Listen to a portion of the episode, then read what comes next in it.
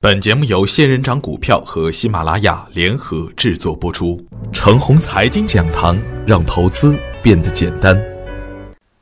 亲爱的朋友们，早上好，我是奔奔，感谢您一直的关注与守候。我今天和大家分享的主题是：资金流向哪里，哪里就是热点。二零一五年到二零一六年的中国股市，是中国股市变革的时间节点，那些暴涨暴跌的场景自不必说，政策对股市的影响也有很大的改变，股票市场也从之前的黑乱的大背景下，向更加规范的方向转变。进入二零一六年以后啊，大盘整体的指数的表现还比较平稳，但在盘面上的表现又是另外一个局面。大多数的情况下，每天都有较为活跃的个股出现，热点也在不停的切换，复牌的不再是香饽饽，盘面上整体的表现始终都是冰火两重天，给人的感觉是每天都有机会，而持股的时候呢，每天都有风险。每一个热点的表现都显得不太坚定，冲高被砸也司空见惯。从政府的角度去理解，总希望市场能够平稳一点，也希望市场能走出更加稳健的发展，但市场的表现并不听话，炒作的资金呢也并不听劝，突然袭击成了资金赚钱的主要手段。也就是说啊，政策的引导趋向稳健，但是具体到市场中表现的就不会那么简单，因为草字已经根植于人们心间。君不见，有人炒姜，有人炒蒜，炒房的最凶猛，炒股啊这个词大家听着也更加的习惯，价值投资离我们还挺远。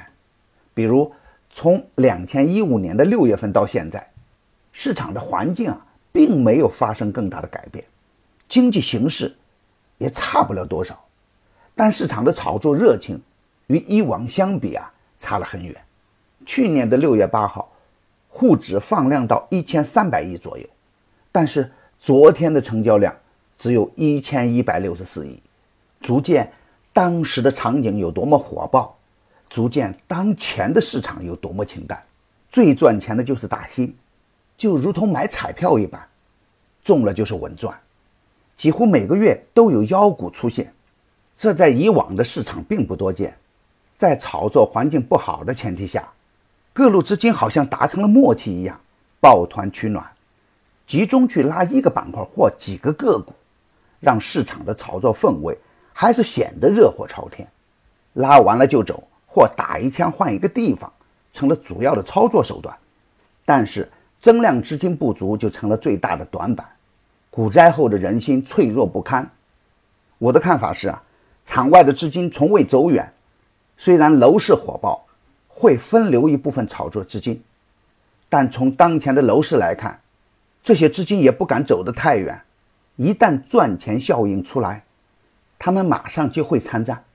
资本市场玩的就是金钱的游戏，没有资金的推动，就不会有炒作火爆的场景出现。资金流向哪里，哪里就是热点。大家可以看看之前的新能源板块，那走势是何等的壮观，但是一旦资金的热情退去，怎么看怎么不顺眼。正是因为炒作的原因在，炒作会很快把行业的利好透支完。这也从另一个方面给我们提个醒，不管有怎样的利好存在，当前的阶段还没有到价值投资的好阶段，别太把利好当利好。消息朦胧的阶段是最完美，利好兑现的时候，通常状态都是完蛋。也正因为如此，你也不必过分的去看重基本面。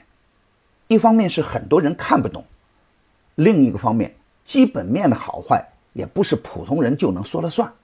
所以啊，股票的投资首先还是要看它的形态，然后才是基本面。涨高了总会有风险，跌久了总会有机会，这条规律不会变。很多的 S T 股也能涨，很多的白马股照样亏钱。今天的明星股有可能成为明天的垃圾股，今天的垃圾股明天也有机会飞天。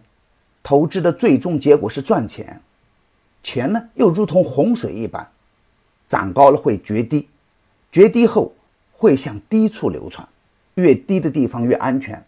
买入之前要多比较，先比谁更安全，再比谁的潜力无限。成交量又一次缩到极限，节前就不建议太悲观。如果成交量进一步的缩减，可以逢低布局为先。如果继续的下跌，仓位可以稍稍的加大一点。大盘虽然缩量，但个股的成交量的表现并不一致。对于底部放量形态较好的个股要高看一眼，高位放量下跌或高位横盘的个股还是要注意风险。还是两条主线，一条是底部放量的强势股，二是底部极度缩量的抗跌股。两条主线都相对安全。当然，大盘没有放量之前不可以轻易重仓，仓位一定要控制在五成的下面。好，今天的分享就是这些，感谢您的收听。明天我还会在长虹财经讲堂静候，我们不见不散。感谢您的关注与点赞，谢谢。